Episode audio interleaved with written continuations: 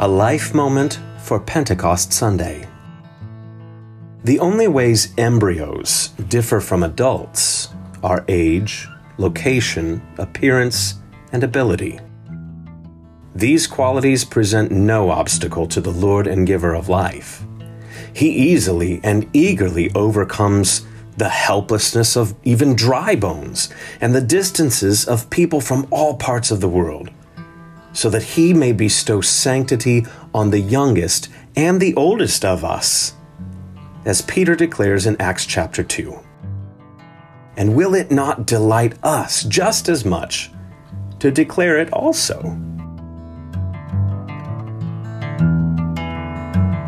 This has been a life moment.